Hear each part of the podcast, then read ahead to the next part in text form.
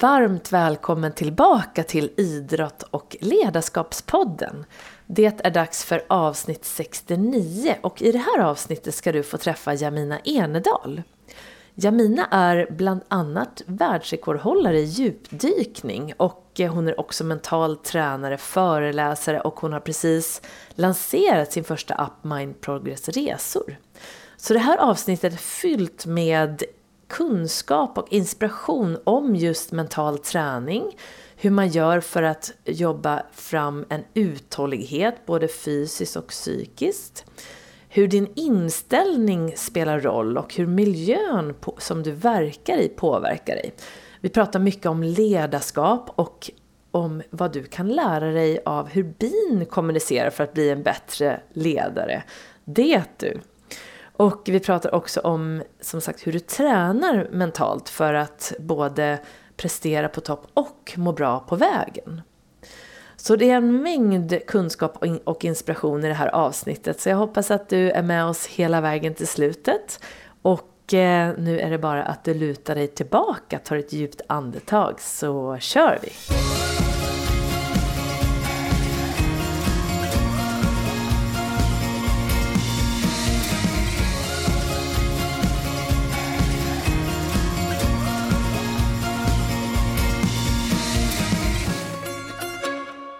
Då är du varmt välkommen tillbaka till Idrott och ledarskapspodden och det är dags för avsnitt 69. Och idag är jag mycket glad att få presentera min nästa gäst för dig, nämligen Jamina Enedal. Jamina är Sveriges första världsrekordhållare i fridykning, dynamisk apnea. Hon är föreläsare, moderator och mental coach. Och just nu är Jamina aktuell med appen Mind Progress Resor som är världens första mentala resebyrå och även med utomhuskonferenser i samarbete med Bommersvik. Och sedan eh, många år tillbaka då så driver då Jamina sitt egna företag som heter just Mind Progress som fokuserar på att utveckla det mentala förhållningssätt som får både människor, team och organisationer att växa och utvecklas. Och Jamina har varit med här i Idrott och ledarskapspodden tidigare i avsnitt 6 så det var i januari 2017. Och sedan dess har det då hänt en hel del och det är med glädje jag därför välkomna tillbaka Jamina. Välkommen hit! Tack Jenny! Jätteroligt att vara här! Är det något du vill lägga till i min presentation? Det var fantastiskt! Ja, härligt! Ja. Så vi kommer prata väldigt mycket, förra gången pratade vi mycket om din resa till världsrekordet och liksom din, resa, din egen resa inom den mentala träning. Så är man väldigt nyfiken på det så kommer vi kunna, då kan man gå tillbaka till avsnitt 6 för idag kommer vi ju rikta in oss lite mer på just varför du valde det här yrket och hur du jobbar med dina elever och företag som mental coach. För jag tror att många är nyfikna på just vad man kan göra för att bygga sin mentala styrka oavsett om det är på individnivå eller företagsnivå. Men jag tänkte ändå för den som inte kanske vet exakt vem du är då så kanske du kan berätta lite mer om dig och eh, hur en dag kan se ut i ditt liv. Ja, ja ähm, jag har bestämt mig för några år sedan att äh, driva min verksamhet så mycket som möjligt äh, utifrån där jag bor. Så att en dag för mig börjar alltid med att jag går upp på morgonen och sen så tar jag en härlig promenad och vaknar till liv. Eh, och sen efter det så tar jag lite te och så sätter jag mig och jobbar. Eh, om det inte är så att jag är ute någonstans och föreläser eller träffar någon kund eller träffar någon, någon klient någonstans. Men annars så är alltid starten på det sättet. Och eh, att börja dagarna på ett positivt sätt, det är någonting som gör att hela dagen blir bra ofta. Eh, och annars så är det ju man kan säga att ingen dag är riktigt den andra lik. Utan i ena stunden så kan jag sitta med en ung människa med prestationsångest. I nästa stund kan jag stå och föreläsa inför hundratals personer. För att i tredje stunden sitta med min lilla katt och vara crazy cat lady.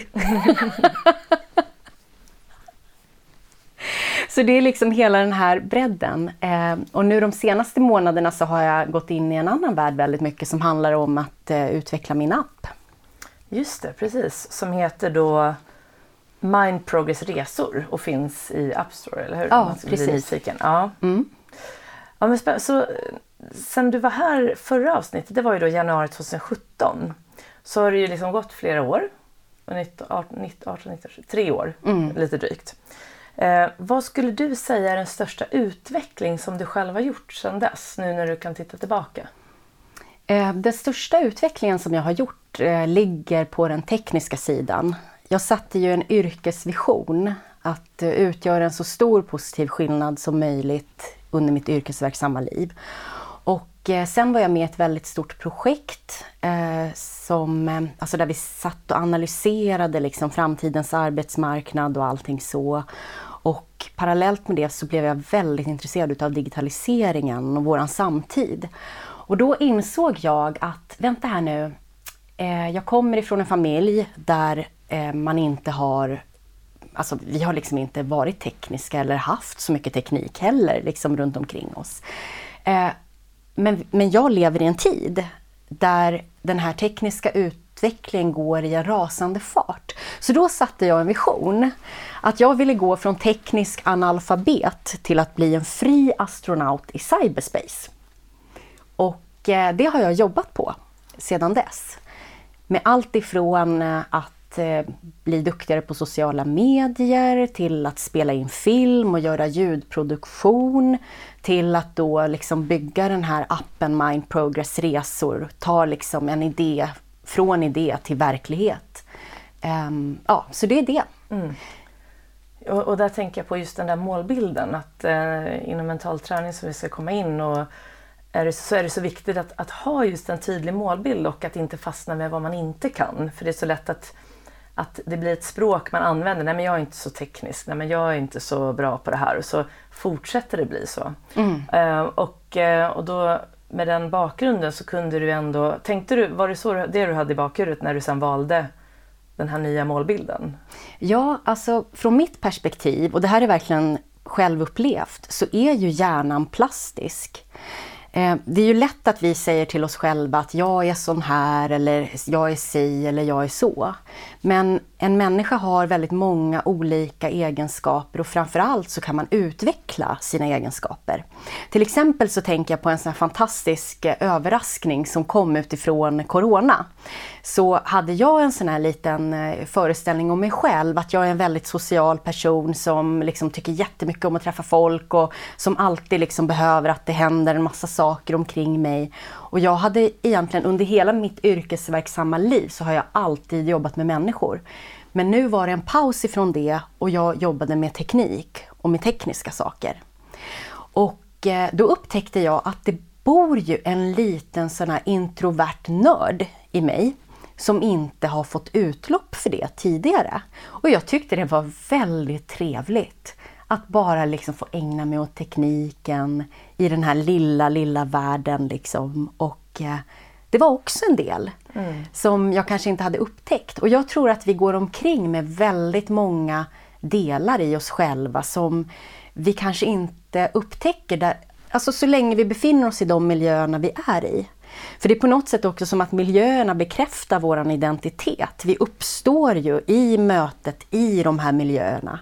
Så sen när man då förflyttar sig själv till en helt ny miljö, då har man också chansen att upptäcka nya saker. Mm, just det. Och nu blev vi lite tvingade till det här med tanke på coronan. Så jag, jag har träffat många som har liknande upplevelser efter den här krisen. Som har upptäckt saker och väldigt många har sagt att det har varit väldigt skönt att det inte finns så mycket inbokat runt omkring. För att det har blivit en påtvingad paus både från sociala träffar men också från företagsträffar och resor så att du är, har ingenting att planera för. Så att om du håller på en längre tid så kanske vi kommer se på det annorlunda för då kommer man ju säkert, om man nu älskar att resa och älskar att umgås, att man kommer sakna det. Men just att det kan dyka upp då för att man blir påtvingad en ny miljö. Mm. Precis. Och det säger ju också någonting om våran förmåga till förändring och utveckling utav våra beteenden till exempel. Man säger ju ofta att Åh, det är så svårt med förändring. Men jag tycker att den här krisen visar att nej, Det är det inte alls. Det handlar bara om att man har en tillräckligt stark målbild av vad det är som ska uppfyllas. Just. Eh, och när det är tillräckligt starkt, ja men då är förändringen inte särskilt svår att genomföra. Nej, och att, precis, och att den där målbilden är någonting som, som du till slut förlikar, alltså något som du vill och att det kommer från dig. Mm. Precis. Ja, men det ska bli spännande att höra sen apropå hur du jobbar med andra och nu tänker jag framförallt på företag sen. Apropå att där kan det ju finnas väldigt många olika målbilder med många olika människor och så har man en gemensam och frågan är hur man hittar den. Men innan vi kommer dit så tänkte du jobbar ju då som mental coach eh, tillsammans med eh, då föreläsningarna och det. Och vad var det som gjorde från början att du valde det här som yrke? Ja, det var faktiskt så att jag var på väg att bli ingenjör. Och parallellt med att jag eh, gick utbildningen så, eh, så vikarierade jag i skolan som lärare. Och eh, sen så hade jag besök utav min också nuvarande sambo Mikael. Eh, som såg mig tillsammans med de här barnen. Och så sa han så här, ja men Jamina, alltså du, du, är bra, du är verkligen bra på människor. Jag tycker du ska satsa på att bli coach. och då var det så att på den tiden så fanns det inga coachutbildningar ännu. Men däremot så fanns eh, Skandinaviska ledarhögskolan och eh, den, alltså utbildningen till licensierad mental träning, eller till mental tränare, förlåt. Eh, men däremot så fanns Skandinaviska ledarhögskolan och eh, utbildningen till licensierad mental tränare. Och i den utbildningen så ingick coachning också som en del utav verktygen. Så då så började jag läsa där istället för att då gå in på KTH efter mitt tekniska basår. Så på den vägen var det. Ja. Och det var, när var det här? Det var 2000, nu ska vi se, jag blev klar 2000 var det fyra eller tre? Ja, 2003. Ja. Hur vanligt var det att vara mental tränare då? Det var otroligt ovanligt mm. och jag var ju också Skandinaviska ledarhögskolans yngsta mentala tränare då. Mm, just det. Så då var jag ja, 24 då när jag mm. blev klar. Just det. Mm. Och um, vad ingår i yrket som mental coach? Nu de som kanske inte är, man, man vet ju vad coaching är tror jag. Mm. Det har många um, kommit i kontakt med men kanske inte lika mycket just mental coaching eller mental träning. Så hur kan, hur kan ett uppdrag som mental coach se ut? Vad ingår i det yrket skulle du säga? Mm. Jag tänker att som mental, eftersom alla yrken har människor och eftersom människors prestationsförmåga lägger grunden för hur bra det går i yrket så skulle jag säga att man som mental coach kan gå in i vilken organisation som helst där det finns människor. Därför att det är ju människorna som gör jobbet. Så, um, så om man säger vad som ingår i yrket. Um, det handlar ju väldigt mycket om att dels förtydliga mål och skapa gemensamma målbilder. Och så handlar det ju också om att inspirera, ge verktyg för att få människor att må och fungera och prestera så bra som möjligt. Ehm, det handlar ju om att eh, ja, men föreläsa och förmedla kunskap om prestationspsykologi och andra områden som ju också påverkas. Mm. Um, och ja, svarar jag på din fråga? Ja, jag tror det. Hur, hur kan en fråga se ut om det är någon som ringer dig? Ja men hej, vi skulle vilja eh, anlita dig. Vad är det de oftast har problem med? För oftast brukar det vara att man har någonting som man känner att man vill bli bättre på eller något problem man har när man anlitar någon, någon som man vill ska hjälpa. Vad kan problemen vara? Det är väldigt varierat mm. men eh, jag tycker det som är ganska spännande det är att ofta så kanske man tänker sig att man har ett problem som kan vara till exempel att man, man upplever inte att, att gruppen samarbetar tillräckligt bra. Eller så kan det vara bara att man är en ny grupp och att man vill få ihop teamet på det sättet. Men om man tänker många gånger så när jag kommer in i en organisation så ser jag kanske problemet ifrån ett annat perspektiv än vad eh, än vad uppdragsgivaren gör. Och det är ju en del utav styrkan också, att komma in med ny kunskap. Så till exempel om man tänker ehm, eh, ja, men som till exempel det här med samarbetsproblem till exempel inom en grupp. Eh, handlar ju ofta om vilken prestationsmiljö man har skapat i sin verksamhet. Hur man mäter framgång, vilka värderingar som finns, vad man har för människosyn och hur olika personer, individen upplever sig vara bemötta med respekt och kärlek utav både sin ledare men också utav de andra i gruppen. Just det. Så det är ofta, det är ofta både å ena sidan lätt och å andra sidan komplext. Så samarbetsproblem kan ju oftast vara en, ett sånt som, som du går in och så att säga hjälper till att nysta upp? Kan man Precis. säga. Ja, det kan man säga. Ja. Eller, framförallt, det jag framförallt gör det är ju att vara steget före. Mm. Så att många gånger så, upp, så anlitar man ju mig eh, därför att man vill verkligen lyckas med sina mål. Mm. Och har man en grupp som strävar mot samma mål, där alla individer känner varandra, man kan varandras styrkor eh, och man vet hur man ska kunna hjälpas åt på ett bra sätt. Man ser till att det inte finns någon intern konkurrens utan att man jobbar framåt och alla liksom får eh, bidra med sina kunskaper och det som de är bra på. Då uppstår inte konflikter på det, på, alltså på det sättet heller. Då kanske man har eh, högljudda, livliga diskussioner kring saker och ting som man tycker olika i. Och sen så tar man de här olikheterna och gör någonting ännu bättre än vad de här båda diskuterande parterna tänkte från början. Därför man ser diskussionen som, vad bra, här tyckte vi olika, nu finns det någonting att hämta här. Och då handlar det ju jättemycket om att eh, alltså skapa team som är i en lärande position. Så istället för, bedöm, alltså för dömande, eller i, att tänka i termer utav vinna, förlora och sådär, så tänker man hela tiden att allting är ett lärande. Och vi driver liksom det här framåt mot det här liksom fantastiska målet som vi alla känner för, där vi också känner att våra egenskaper kan komma till sin fulla rätt. Vet du vad jag tänkte på nu? Berätta! När, vi, när du kom så fick jag en fantastisk burk honung av dig. Ja, Och ni har ju en bipopulation, heter det va? eh, ja det kan man säga. Eller? Ja. Ja. Hos er. Och eh, då berättade du hur de överlever under vintern Ja, i sina bikuper. Att de har det här, om man nu pratar mål, att de verkligen har ett gemensamt mål att överleva, skydda drottningen. Ja. Och hur de bytte plats för att liksom skydda... Kan inte du berätta Jo. vad du sa till mig om hur bin överlever från ett, en säsong till nästa? Ja, precis. Eh, Det är helt fantastiskt. Em, när man får bin i början så tänker man ju på honung. Men jag kan säga att när man har bin, som, som jag har, så är det helt andra saker som man uppskattar med, med bina. Honungen är mest jobbig att hålla på med. Och en av de här sakerna det är ju deras, alltså dels förmåga att kommunicera. Därför att man, när man kommer till kupan så kan man höra i vilket state de är i. Och de kommunicerar väldigt tydligt ifall man bara kan gå dit i bikini eller om man behöver ha skyddsutrustning på sig.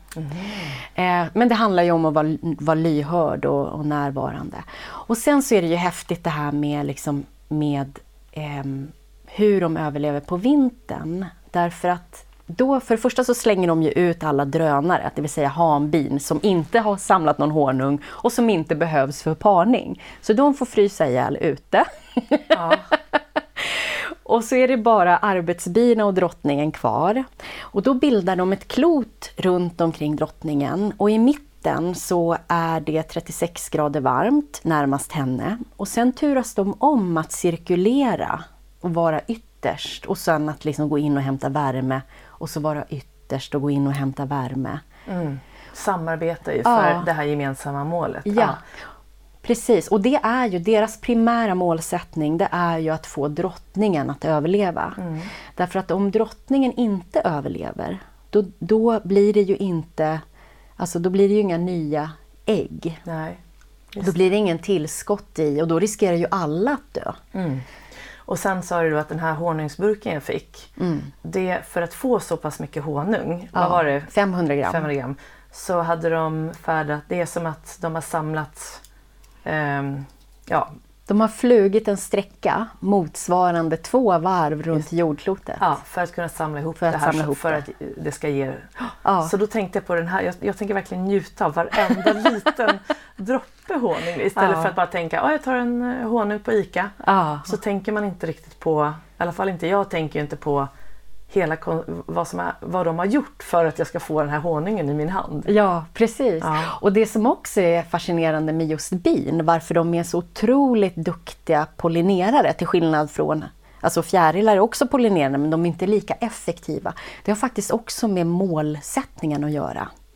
Eh, därför att bina, de dansar en liten eh, dans på flustret, alltså det vill säga ingången till kupan. Och så visar de riktningen. Eh, nu ska alla bin, säger de, nu ska vi åka och så ska vi bara eh, pollinera äpplen. Och så åker alla mot äpplena. Och när äpplena är färdigpollinerade så tar man en ny gröda och då är det en ny dans som visar en ny riktning. Och han som kom på det här med, eh, med den här dansen på flustret, att de pekade riktningen mot de växter som de samlade, fick Nobelpriset. Mhm. Det är helt fantastiskt. Det är så fantastiskt. Apropå hur, hur faktiskt djur, till och med i det här fallet kan vi kalla det insekter, att de har en sån otroligt hög intelligens Ja. För att kommunicera mycket högre än vad vi människor eftersom vi inte riktigt utvecklar kanske dem. Nej. Vi gör det säkert omedvetet såklart har vi men det är så spännande istället för att bara ett bio så Ja, att, att, eh, att de är så otroligt intelligenta. verkligen. Det finns jättespännande studier. Nu är det här några år sedan så jag vet inte hur det står sig mot datorerna idag. Men man hade i alla fall satt ut 24 stycken punkter på en åker. Och så hade man följt humlor. Och då så, de här humlorna då, de kan mycket snabbare räkna ut kortaste vägen. De flyger alltid kortaste vägen mellan de här olika punkterna. För att samtidigt hinna med allihopa. Så de var mycket effektivare än en superdator. Mm. Ja. Ja, det är så, jag tycker sånt där är så fascinerande. Och i det här fallet då kunde vi koppla det till hur då det här med målbilder och hur människor kan samarbeta och ta kanske lärdom av bina Verkligen. i företag. Mot äpplena! Och så dansar chefen en dans Ja. varje morgon. Exakt! Eller varje år kanske det får bli. Så att alla vet liksom, vad är det för målbild i år. Exakt! behöver man inte tänka mer. Det blir Kan jättebra. inte du bygga en liten extra, strategi på det nu här efter det här samtalet? Jo, jag gör det. Ja. Du, mental träning används ju väldigt flitigt inom idrotten och du är ju elitidrottare i grunden här och min uppfattning är att den här träningen också ökar inom företagsvärlden. Upplever du att det stämmer? Ja, väldigt mycket. Absolut. Och jag upplever också att det finns en mycket större, eh, vad ska man säga, det finns, nu känns det som att eh, den mentala träningen är etablerad verkligen. Eh, om man säger när jag kom ut som mental tränare då, då var det liksom ingen som visste vad det var för någonting. Nej, just det. Så, så, så det har hänt jättemycket. Och sen tror jag också att den forskningen som har, har liksom skett på mindfulness eh, också har påverkat den mentala träningen som också har en forskningsbakgrund. Att på något sätt när man ser alla de här positiva effekterna utav att befinna sig i alternativa medvetandetillstånd och man ser att forskningen visar på, alltså bevisar eh, effekterna.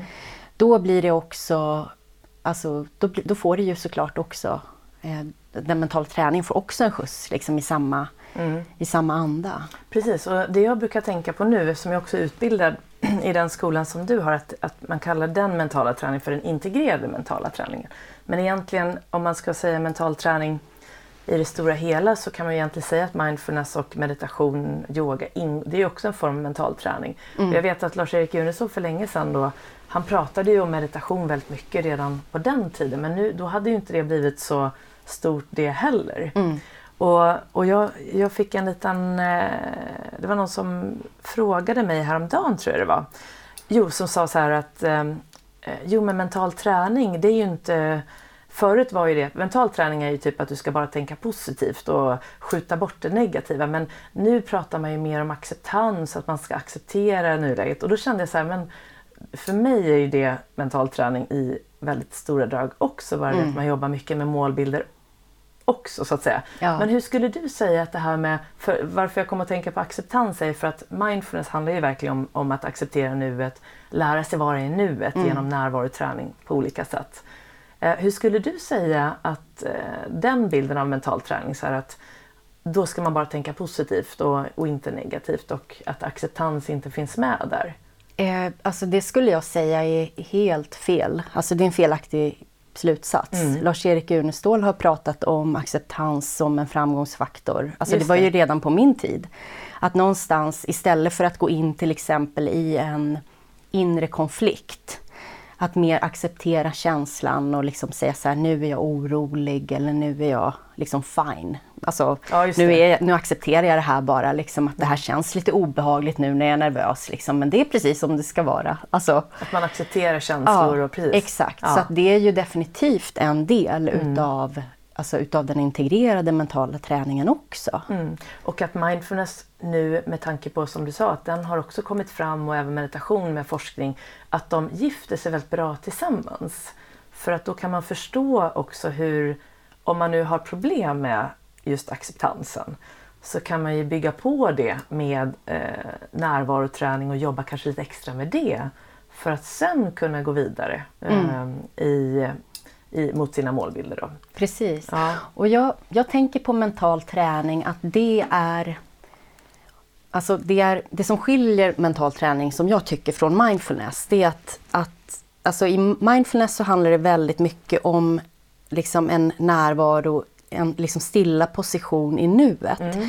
Medan den mentala träningen är målinriktad inre träning. Så att man har liksom ett aktivt mål. Man jobbar med sin självbild, man jobbar med olika typer utav målbilder. Och det låter ju så pretentiöst, jag måste bara säga det också när man säger målbild. Ja, jag vet. Jag håller med dig. Eh, men, men jag skulle, om man kan säga så här också, att en målbild det kan vara det här vore roligt om det här hände.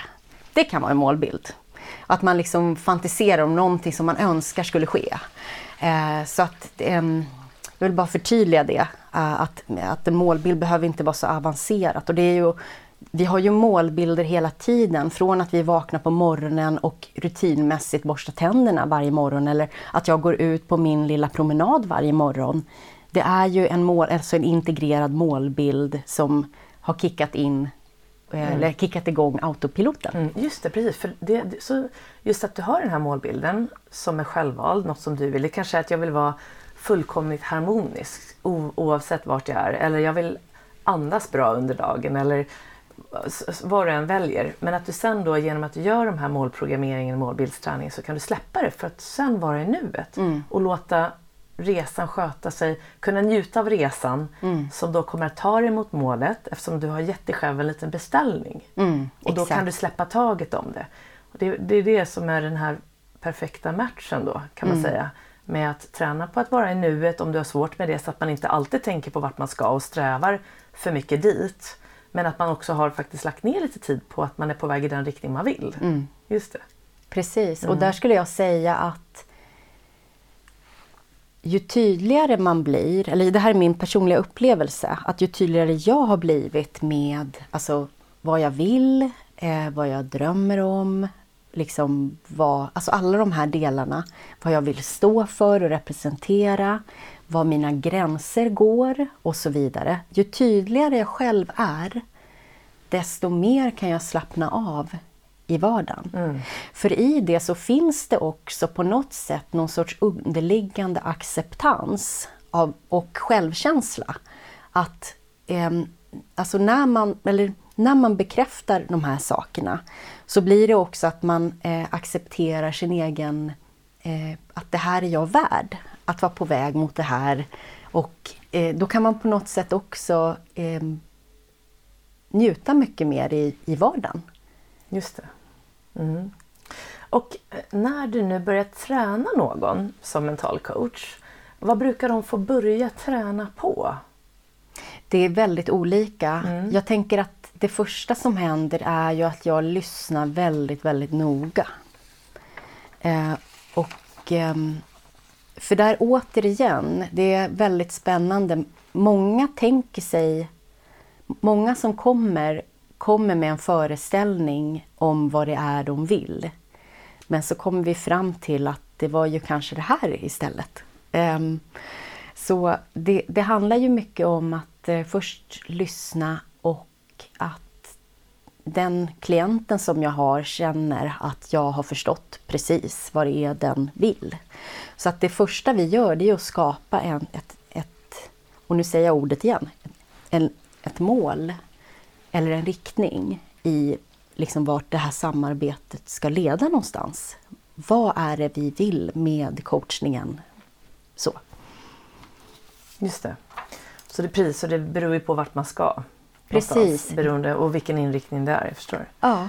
Eh, så som du sa så kan du jobba mycket med de som har prestationsångest och det är en vanlig eh, eh, väldigt vanligt, speciellt om du upplever att du är en prestationsmänniska. Man är van att prestera högt, höga krav på sig själv och svårt att släppa det här med resultatet kanske och vad omgivningen vill av dig och så vidare. Så jag tänker att eh, prestation kan ju också vara ett sånt här laddat ord, precis som målbilder kan vara för vissa. Mm. Men prestation betyder egentligen det här att vi vill, man gör någonting ut, ut efter sin främsta, bästa kapacitet. Man försöker göra det, man försöker prestera. Um, men det kan ju då skapa väldigt mycket krav. Och då undrar jag, vad skulle du säga är den viktigaste nyckeln till att inte låta prestationen och kraven som kanske följer med förstöra glädjen oavsett om det är då i din idrott eller i jobbet eller som mamma eller kanske mormor eller vad det nu kan vara där man vill prestera. Vad skulle du säga till det? Jag tänker på att eh, en väldigt viktig del är ju självkänslan. Därför att den lägger ju grunden för att kunna vara i sin egen bubbla med självförtroende om man är på väg mot sina egna mål som man själv har satt och som man har satt i relation till den man verkligen är. Då blir liksom allting annat blir oviktigt. Alltså omgivningens... För någonstans kan man ju säga så här att om man inte accepterar de krav som ställs på en, då upplever man inte heller de kraven. Um, så jag tänker att, att återigen, vi kommer ju faktiskt tillbaka till det här med, med liksom vad en människa verkligen vill, alltså vilken målbild en person har, alltså för sig själv och sitt eget liv och hur, hur präglar den målbilden balansen i livet till exempel. Um, och, um, och sen själva självkänslan som blir som ett skydd emot eh, ifrån, mot yttre mm. påfrestningar. Mm. Jag vet att vi pratade en hel del om självkänslan när, vi, när jag träffade dig eh, i det första avsnittet du var med, alltså i avsnitt 6. Och eh, självkänslan är ju då det här att du vet att du är bra oavsett hur du presterar. När självförtroendet är mer det här som gör att du vet att du kan saker, du klarar av saker. Mer, jag brukar tänka att självförtroende är mer det man ser utåt kanske. Medan att självkänslan är det man egentligen känner oavsett det yttre. Men hur kan man börja träna upp då självkänslan om man märker att man har en låg självkänsla? Mm. Jag tänker att upptäcka att man har låg självkänsla kan ju vara en ganska obehaglig upplevelse. Men då tänker jag så här, då har man ju faktiskt kommit till sitt första viktigaste steg. Därför att någonstans en medvetenhet och en längtan av att vilja ta sig till en annan plats. Det är ju det som lägger grunden till att faktiskt kunna göra det. Så att redan där i första steget så har man ju kommit en bra bit på väg. Just det, att man lägger märke, man förstår och kan acceptera att jag har en låg självkänsla. Ja. Mm. Sen tänker jag när det gäller mental träning så brukar jag dela upp det i två delar. Det ena är eh, att jobba mer intellektuellt. Och det andra är att jobba mer under avslappning. Och då ska jag förklara det lite mer ingående. Att till exempel genom att eh, att jobba med eh, olika tekniker för där man till exempel ifrågasätter sina föreställningar om sitt eget värde. Alltså man kanske har ett, en väldigt låg uppfattning om sitt, sitt eget värde. Men genom att bli ifrågasatt, är det verkligen sant att du tänker så här eller alltså, när du tänker så här? Eller finns det någonting som visar på att du är väldigt uppskattad av många människor eller ja, och så vidare. Genom att jobba och bena ut den här föreställningen och skapa en ny föreställning så kan man jobba intellektuellt mot en bättre självkänsla. Och sen också hela tiden uppmärksamma positiva saker som händer, sätta på sig eh, snälla glasögon och verkligen ta till sig alltså den bra feedbacken som man får och så vidare. Eh, sen så kan man också jobba med sin självkänsla eh, under avslappning. Och det är det man gör i den mentala träningen. Så man kan säga enkelt att när man drömmer till exempel så tror man ju att man kan flyga och det känns helt naturligt. Skulle man vara vaken och börja flyga så skulle man ju Hjälp, vad är det som händer nu? Och det handlar ju om att man är mycket mer kritisk när man är vaken. Så genom mental träning, eller integrerad mental träning där man lär sig att slappna av väldigt djupt och sen får eh, liksom massa positiva saker sagd till sig så har man lättare också att ta till sig att man är lika värdefull som alla andra. Att ens åsikter är lika viktiga som alla andras. Att man är en uppskattad och älskvärd person. Att man har en fantastisk eh, kropp som bär en genom livet och som är helt, eh, eh helt eh, ja, fantastisk. Mm. Um, så är det lättare att ta till sig. Mm. Ja, precis. Så du jobbar liksom dels i ett vaket tillstånd, intellektuellt tillstånd, ja. men för att liksom sätta det i djupet. Ja. Och, så att du verkligen vad ska man säga, förstår att det är sant eller tror på det. Ja. Så kan man göra det i djup avslappning, så man jobbar från båda hållen. Ja. Mm. Sen tänker jag att det finns två saker till som jag vill lägga till. Och det är ju träning och praktisering i vardagen som är en väldigt, väldigt viktig nyckel. Att någonstans hela tiden, man blir... Alltså det är ju inte som att man sätter ett mål och så är man liksom... Ja, att man liksom är 100% alltid liksom där. Utan man sätter ett mål och så jobbar man det eh, med det aktivt i sin vardag. Man tränar och man blir hela tiden bättre och bättre och bättre och bättre och bättre. Alltså man får bättre och bättre och bättre och bättre självkänsla hela tiden. Och det är ju någonting som förhoppningsvis man utvecklar över hela livet. Så det är ju den ena delen. Sen tänker jag också mycket på att många gånger inom mental träning och personlig utveckling så är alltså hela den här branschen är så otroligt liksom individfokuserad. Men jag tror ju att, eller ja, det finns ju forskning på det också, att miljön som man är i är ju otroligt viktig också. Om man är bland personer som alltid höjer en, som, eh, som eh, liksom kommer med, med positiva idéer och hejarop och som stärker ens självkänsla, så är ju det en miljö. Och om man är i en miljö där man känner sig, alltså där man känner sig nedtryckt, där man eh, känner att man blir en, slask, alltså en slaskhink för liksom folks klagomål och så vidare. De här två olika miljöerna påverkar självkänslan jättemycket också. Så att en grej är ju också att se till att någonstans aktivt välja miljöer. Och med miljöer så menar jag alltså både fysiska miljöer som man tycker är vackra och underbara på olika sätt, men framför allt alltså underbara, fantastiska människor som bidrar till positiv energi och som gör att man växer. Mm. Och ju starkare självkänsla du får, desto mer kommer du känna att du är värd att vara i miljöer som också, där det finns sådana människor. Så att det går, eller hur? Att ja. liksom, när man är i en dålig miljö det, och, och, har dålig självkänsla mm. då är det kanske svårt att välja ta sig ur det. Mm. För att du inte, man, det kan komma negativa tankar om att du inte är värd och ja, ja, nu är jag här, jag har i alla fall ett jobb ungefär. Ja. Men ju bättre om du kan ta tag i självkänslan lite grann och börja sakta men säkert så kommer det där bli nästan du kommer känna att du kan inte vara i den här miljön för att det blir liksom outhärdligt. Mm. Och då kunna ta tag i det. Precis. Just det, så att, att börja från grunden. Så att Istället för att börja med då att kanske by, ja, men jag borde byta jobb. Mm. Men har du en låg självkänsla då kanske du inte tror att du är värt ett nytt jobb. Mm. Så då går det inte att börja med målbilden utan du kanske först måste börja med Mm. självkänslan. Mm. Skulle du hålla med om just den där eh, hur de hänger ihop, målbilden med självkänslan? Jag tänker att det är olika från, olik, från fall till fall. Eh, För att jag upplever ofta att det handlar om att börja någonstans.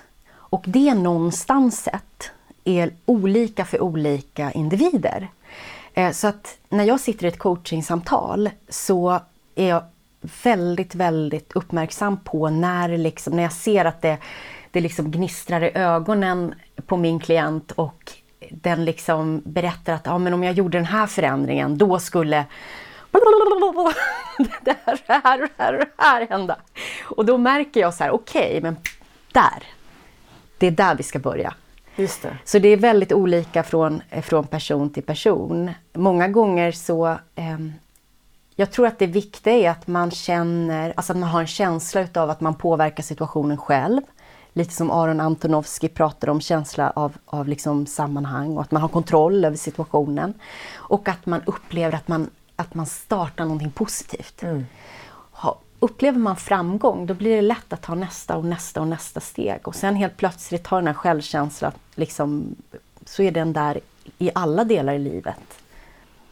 Mm. Och jag tycker att även om jag har jobbat med människor och i coaching i så många år, så är det ändå samma mirakel varje gång när det händer. Även om jag vet att det händer, så är det ändå varje gång det händer att en människa förändrar sitt liv, kommer till insikter om saker som... Ja, det är lika magiskt varje gång. Mm. Och du brukar prata om prestationsmyterna, Ja, eller hur? precis. Kan inte du förklara vad det är och din insikt när du själv började din resa mot världsrekordet där så, så förstod du att du vad ska man säga, stack hål på alla de där prestationsmyterna och ersatte dem kan man väl säga. Precis. Och jag tänker att prestationsmyter, det är föreställningar om vad det är som får människor att, att prestera och prestera på topp. Men som inte stämmer. Det är prestationsmyter. Mm. Och en utav de prestationsmyterna, det är tanken om vinnare förlorare. Till exempel så här, en del har vinnarskalle, andra har det inte. Eh, vi har svaga elever och vi har starka elever. Vi har high performers, vi har low performers. Vi har talanger pratar man om. Eller om man tittar lite större på det här med till exempel inom IT-världen så pratar man ju om unicorn. Om man är ett unicorn, ja men då, då det är det bästa man kan vara. Liksom. Då är man en vinnare. Så, ja, och så vidare. Det här att vi kategoriserar människor och låser fast personer Fast i själva verket så är människan väldigt, väldigt utvecklings... Eh, alltså det finns väldigt stora utvecklingsmöjligheter. Och det, det gör ju också att vi får ledare som fokuserar mer på utsortering än att få varje medarbetare att bli så bra den kan bli och att få den att utvecklas. Eh, så att det, det blir liksom ett och då blir det också en prestationsmiljö där man blir rädd och tillbakahållen därför att man är orolig över om man duger, om man verkligen kommer hamna i det där vinnarfacket eller om man redan är i förlorarfacket. Så, så, liksom, så känner man ju kanske att man inte har någon möjlighet att bli en vinnare. Och om man är i vinnarfacket så känner man att ja men nu är jag ju redan här liksom. Så att, ja, men i alla fall, det som försvinner det är det som som är liksom fokus på lärandet och på utvecklingen.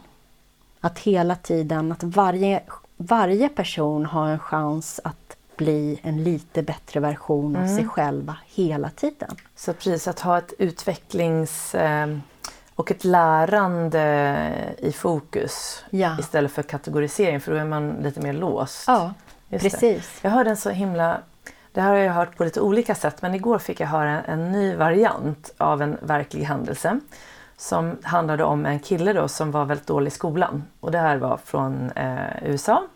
Och eh, han, eh, du vet, jättedålig i skolan. Sämsta betyg och allt, var alltid, han var alltid sämst och han upplevde att han var sämst och han var sämst. Och sen efter high school så ska man ju ta sån här SAT. Det kallas ett, det är som högskoleprovet för att komma in på college. Ja, och då var det ändå så att han skulle göra det, men han, det kommer gå åt skogen för han hade alltid dåliga betyg och det var liksom sämst på allting. Så gick han i alla fall, tog det här provet och han tyckte att det gick skitdåligt och det var liksom, ja, som vanligt. Liksom. Så fick han tillbaka provet och så hade han jättebra resultat.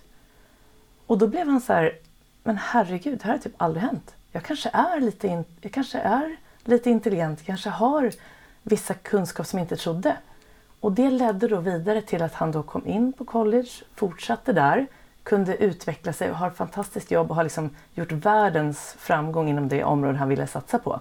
Sen kom det information till honom, bara något år efter det där, om att just det året när han tog SRT så hade de mixat med resultaten.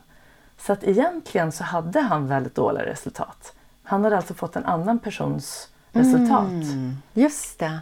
Så det stämde inte. Han hade inte fått bra resultat. Men bara för att han trodde det och fick den ja. så ändrade det hela hans inställning. Ja. Apropå att han hade ju allt det där i sig. Mm. Det var bara det att alla hade kategoriserat honom som den här dåliga eleven som inte kunde studera och inte kunde plugga. Precis.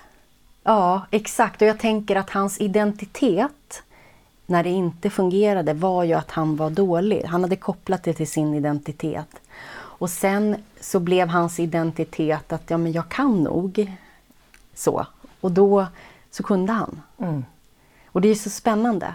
Och jag tänker just på det, eh, hur mycket inställningen spelar roll för människors förmåga. Och där är det också en sån sak som jag tänker är så lätt också i den här vinna-förlora myten så är det ju lätt också att man kategori kategoriserar människors inställning som om den vore fast också. Ja men där är en sån där som liksom har fel inställning men här har vi någon som liksom har rätt attityd och så här.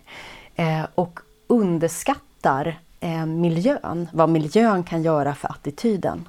Som till exempel i det här fallet då när det blev en miljö där han fick känna att han, hade, att han lyckades. Mm. Då helt plötsligt så ändrade det hela hans inställning.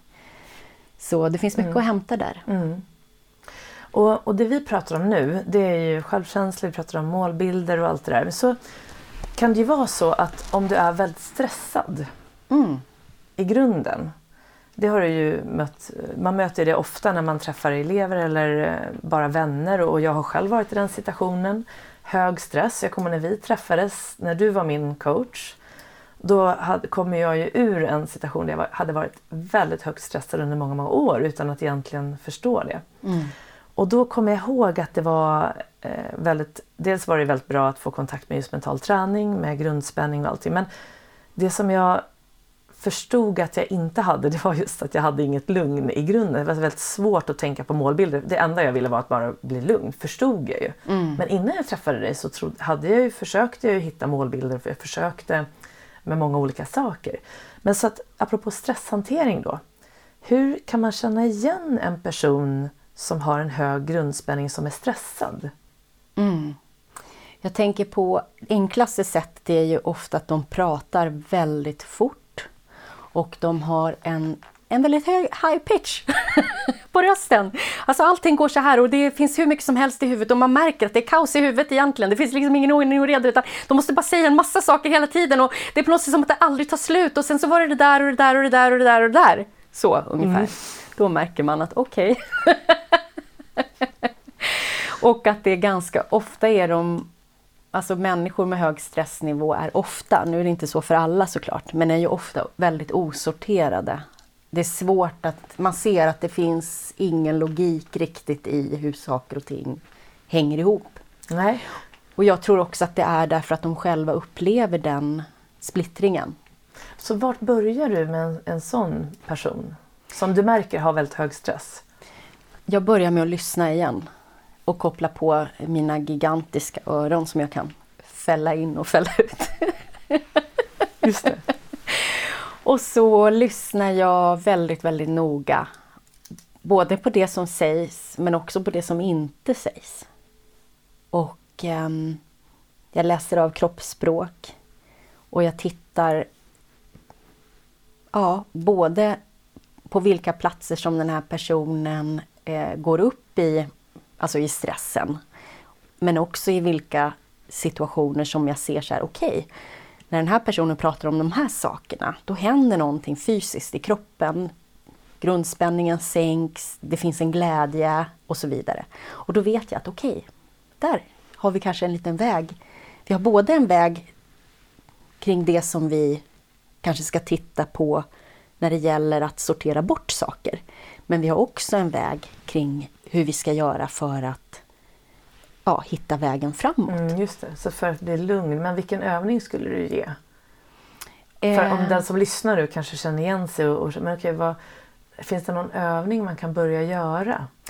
Det finns, ja det tänker jag, det finns övningar för att sänka grundspänningen.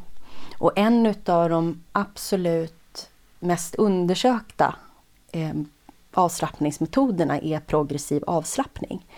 Som eh, togs fram 1908 redan utav en eh, man som heter Edmund Jacobsen. Och han var den första i alltså vår vetenskapliga historia. För jag tänker kineserna har ju vetat det här i 3000 år ungefär, eller ännu längre kanske.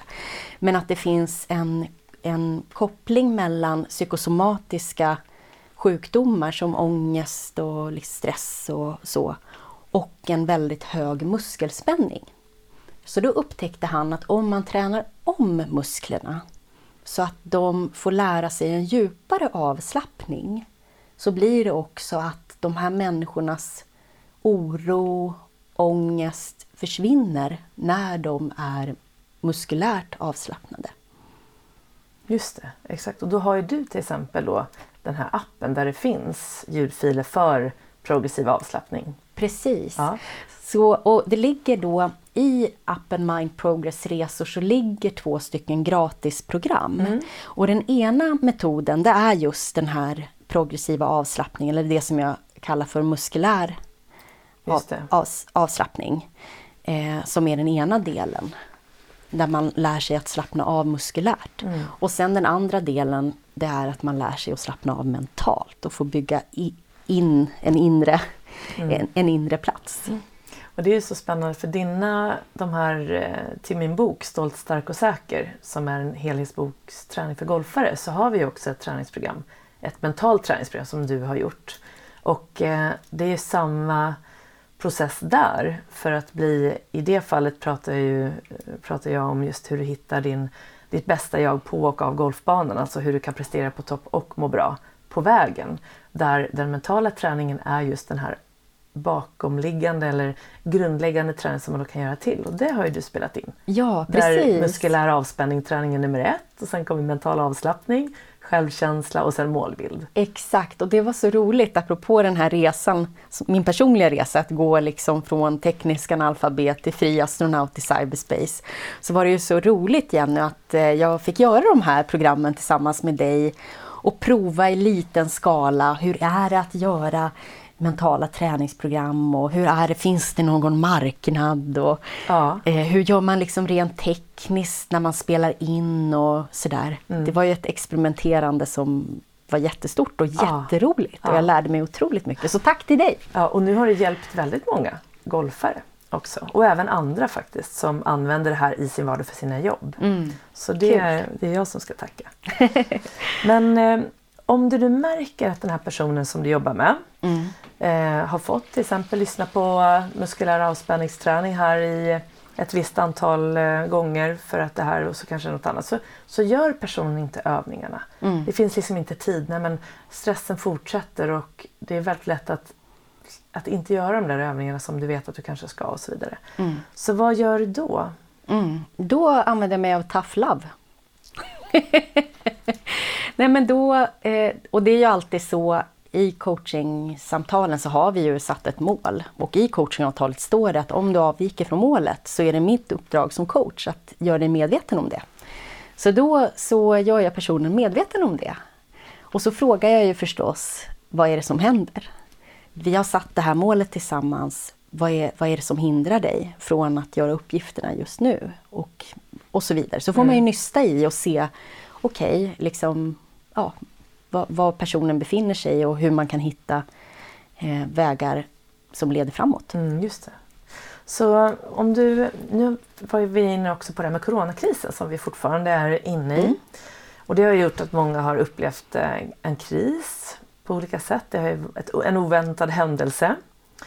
Eh, kan du dela med dig av någon övning man kan göra för att behålla lugnet i en oväntad situation? Mm. Som till exempel att man fick höra. Det kan ju vara, nu har ju det här varit en långdragen oväntad händelse. Mm. Men, det, men det jag menar lite grann det är om det händer något oväntat precis i stunden. Ja, jag tänker på att det som man kan göra någonstans det är ju att stanna upp för det första. Att någonstans eh, när man känner till exempel att man blir rädd så tar man en liten stund och bara så här, okej, okay, vad händer nu? Eh, jag, oj, jag kände så här, jag, nu blev jag rädd. Vad intressant. Så, stanna där lite eh, innan man tar nästa steg. För jag tänker, först så kommer ju den här liksom chocken över att oj, oj, nu, liksom, nu händer det någonting nytt. Och sen kommer ju ofta rädsla och oro och så vidare. Och under den här perioden så är man ju ganska ineffektiv. Alltså det är svårt att, att liksom peka mot nya horisonter och så. Men då har jag en övning som är ganska enkel att göra. För att man kan ju också uppleva ganska mycket Eh, en känsla utav att man inte har kontroll.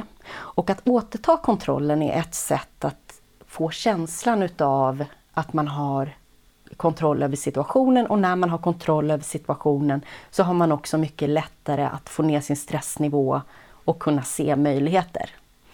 Så då kan man göra så, som så att eh, man tar ett papper och så skriver man ner allting som man är orolig för.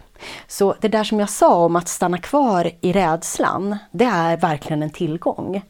För då kan man skriva ner att ja, men det här oroar mig och det här och det här och det här och oj oj oj och det här och det här och det här och så bara tömmer man ut alla sina rädslor och oro. Så har man det på, den ena, på ena spalten. Och sen så, eh, så kan man göra två saker med den här oron. Det ena är att eh, stryka, alltså att stryka över allting man inte kan kontrollera. Det är det ena och sen därefter ringa in det som man kan kontrollera.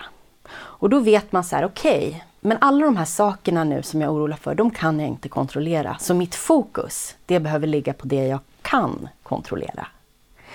Sen tänker jag, ehm, när man har fått fram det här som man kan kontrollera, då så ställer man in, alltså då gör man planer kring det. Okej, okay. som till exempel, jag tänker när eh, Corona kom och alla mina uppdrag eh, som föreläsare och moderator försvann över en natt.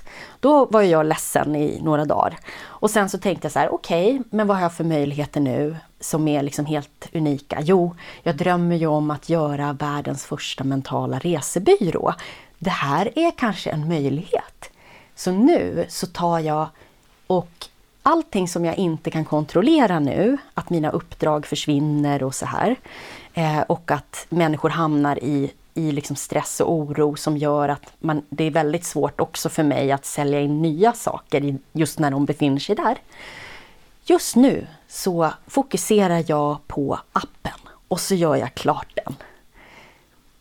Så. Mm. Precis, och då hade du det där med dig i bakhuvudet så du kunde göra den här kris hanteringen själv. Ja. Men att du såklart var ledsen i några dagar. För jag tänkte fråga dig också hur du hade hanterat, hur du hanterade den här krisen. För du är ju också mm.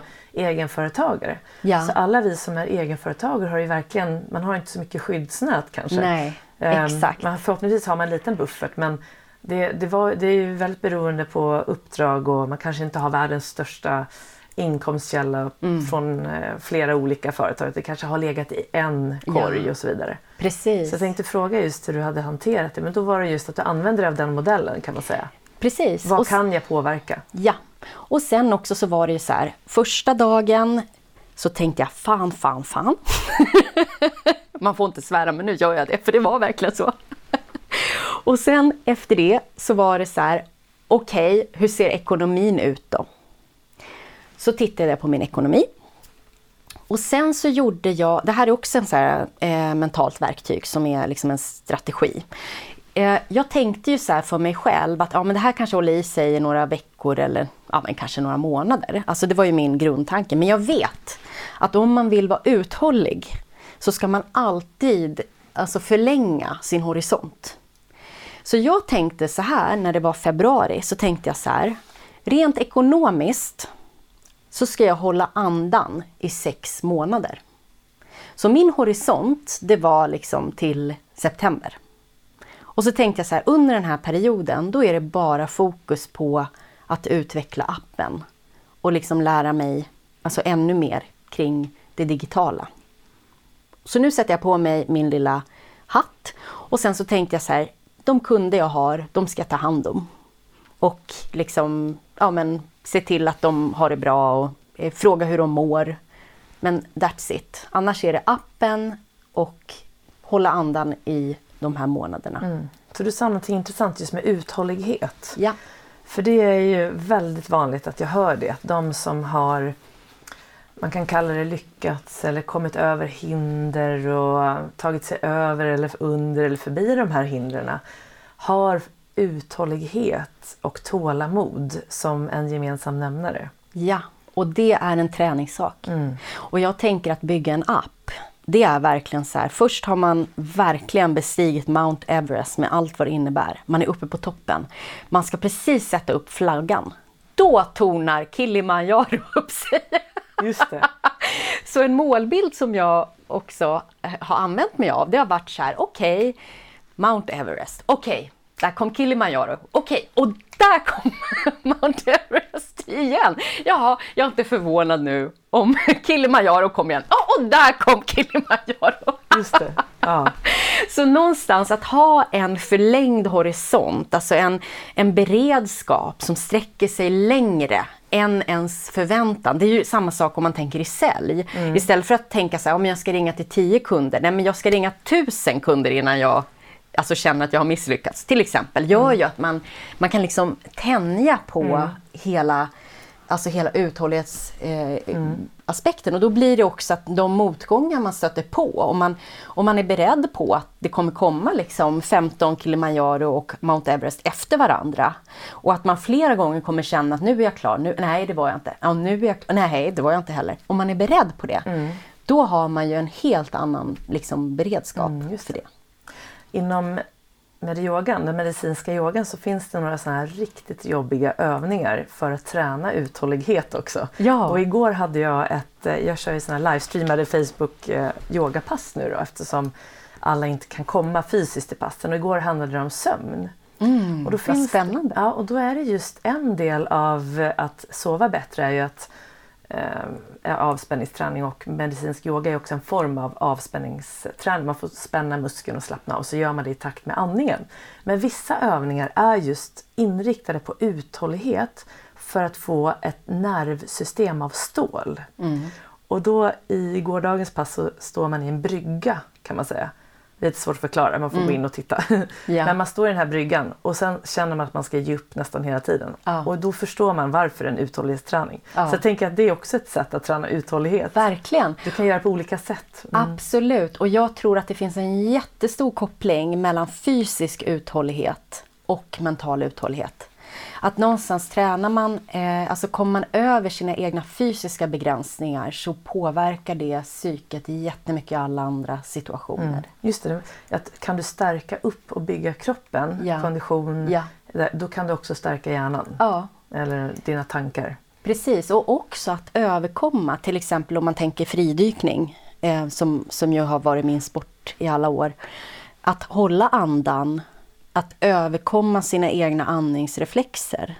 Alltså att veta någonstans att okej, okay, det här är smärtsamt, men ändå hitta någonstans i den där smärtan där det liksom finns någon sorts liksom njutning ett lit, i ett litet, litet ögonblick utav avspänning precis, alltså i ett litet, litet fokus när man precis får en kontraktion och börjar slappna av. Precis där! Där är det faktiskt skönt. Och kan man hålla fokus där och så kan man liksom fortsätta hålla andan och fortsätta längre och längre Alltså mycket längre än vad man trodde. Ja. Och det gör ju också att det blir som en symbol för allting annat som är på något sätt en motgång eller smärtsamt i ens liv. När man känner den där liksom jobbiga känslan så vet man att okej, okay, men det här är bara en känsla. Jag har så mycket mer kvar att ge. Mm. Hur länge höll du ditt världsrekord? Var det 125 meter? Um, världsrekordet var på 97, 97, men när jag slutade med fridykning så hade jag simmat 117 eh, meter på ett andetag. 117 meter på ett andetag. Så hur lång tid höll du andan då? Ungefär två minuter och 20 sekunder skulle jag tro. Ja. Ungefär någonting sånt. Det var när du gjorde själva ja, världsrekordet? Ja. Under, under det. Eh, sen om jag, alltså när jag bara låg på land och höll andan, alltså eller, eller i vattnet alldeles stilla, så kunde jag hålla andan i sex minuter. Mm.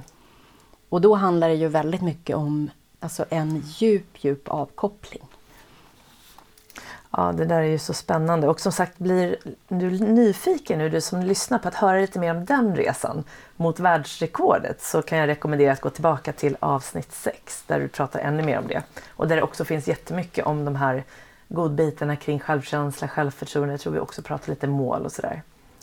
Men om vi nu ska avrunda lite grann så brukar jag fråga om dina tre viktigaste råd till den som lyssnar. För att det är alltid skönt att få någonting så här, tre saker utifrån ditt perspektiv. Om det är nu någon som lyssnar som undrar vad kan jag göra för att liksom nå den här eh, prestationen som jag önskar men samtidigt må bra på vägen. Vad skulle du säga då om du fick välja tre saker?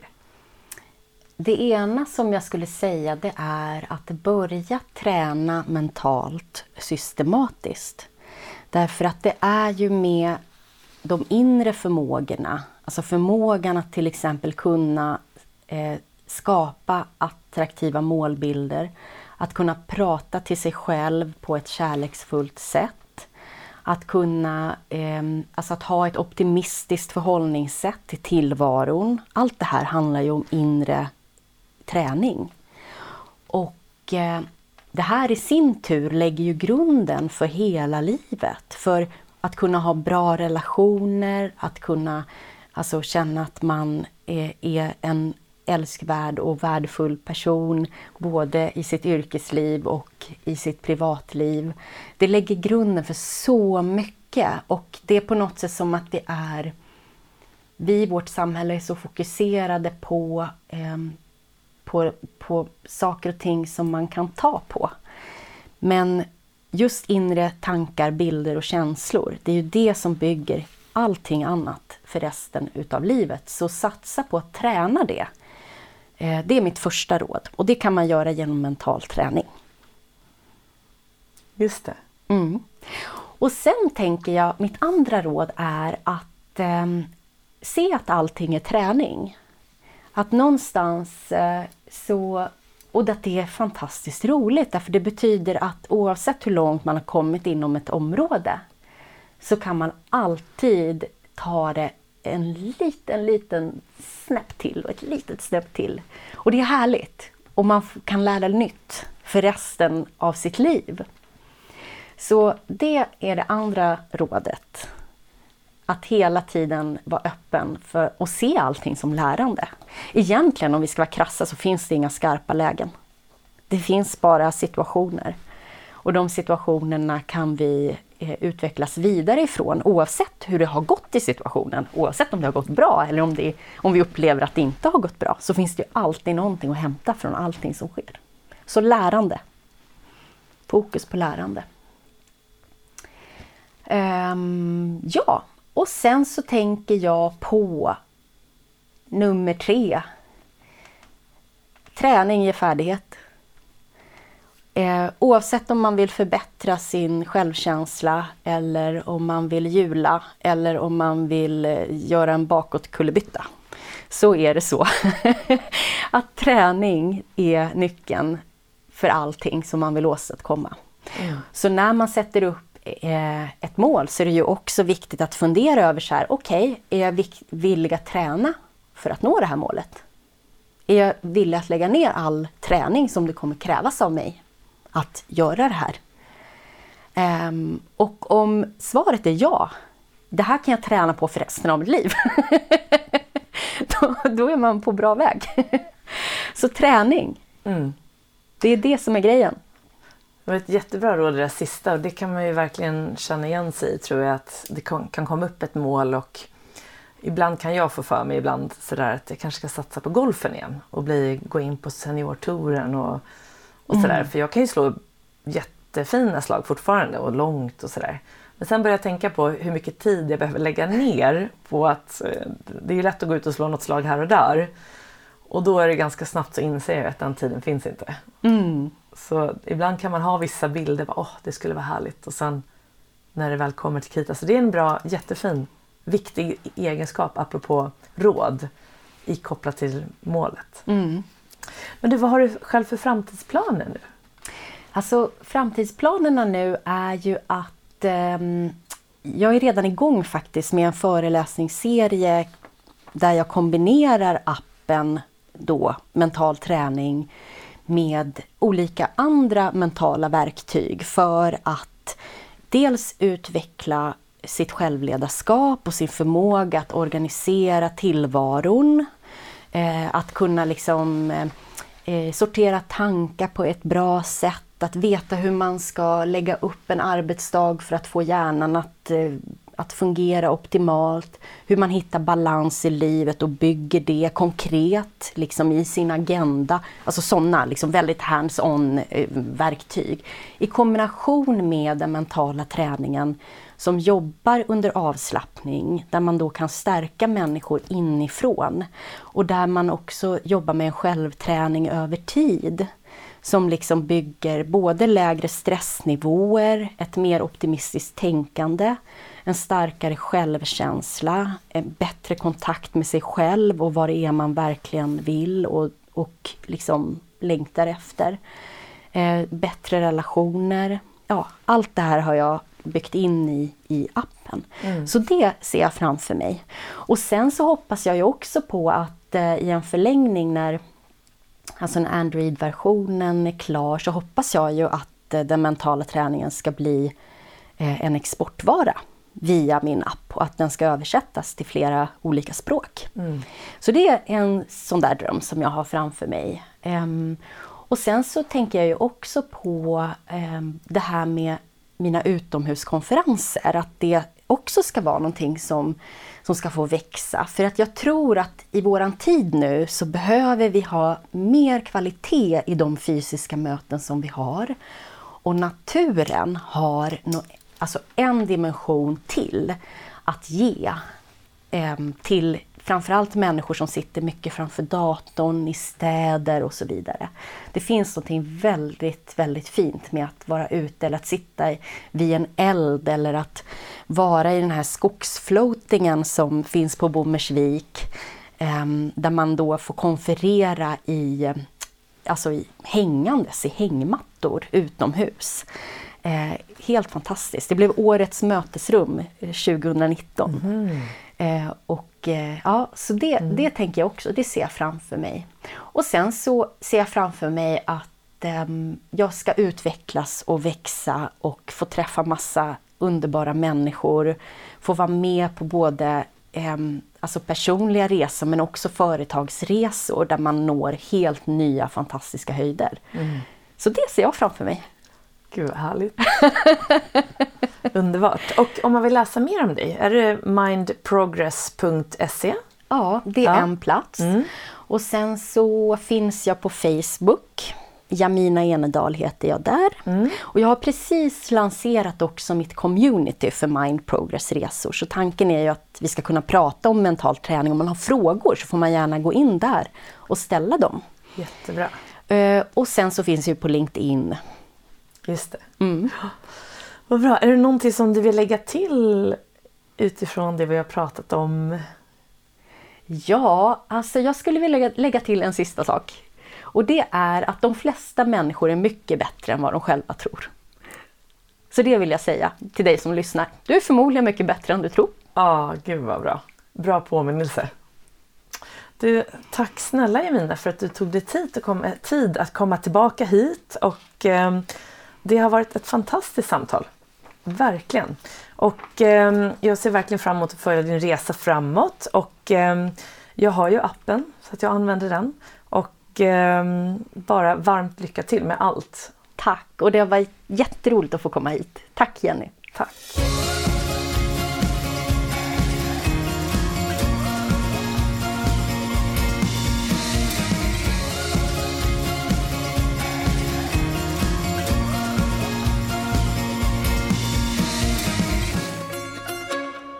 Då har du fått lyssna till mitt samtal med Jamina Enedal och jag hoppas verkligen att du har fått med dig en mängd verktyg och inspiration som du kan ta med dig in i din egen vardag. Och om du nu vill veta mer om Jamina så finns hon under mindprogress.se som hemsidan heter. Och den här appen då, där du också hittar två gratisprogram som handlar om Eh, fysisk och mental avslappning så heter appen Mind Progress Resor. Och vill du veta mer om vad som är på gång hos Jenny Hagman så går du in på jennyhagman.com och eh, du kan också hitta mängder av olika övningar och tips och råd kring både fysisk och mental träning på trainforbalance.com. Och så hoppas jag att vi ses här i podden snart igen. Tills dess, ta hand om dig så ses vi. Hej då!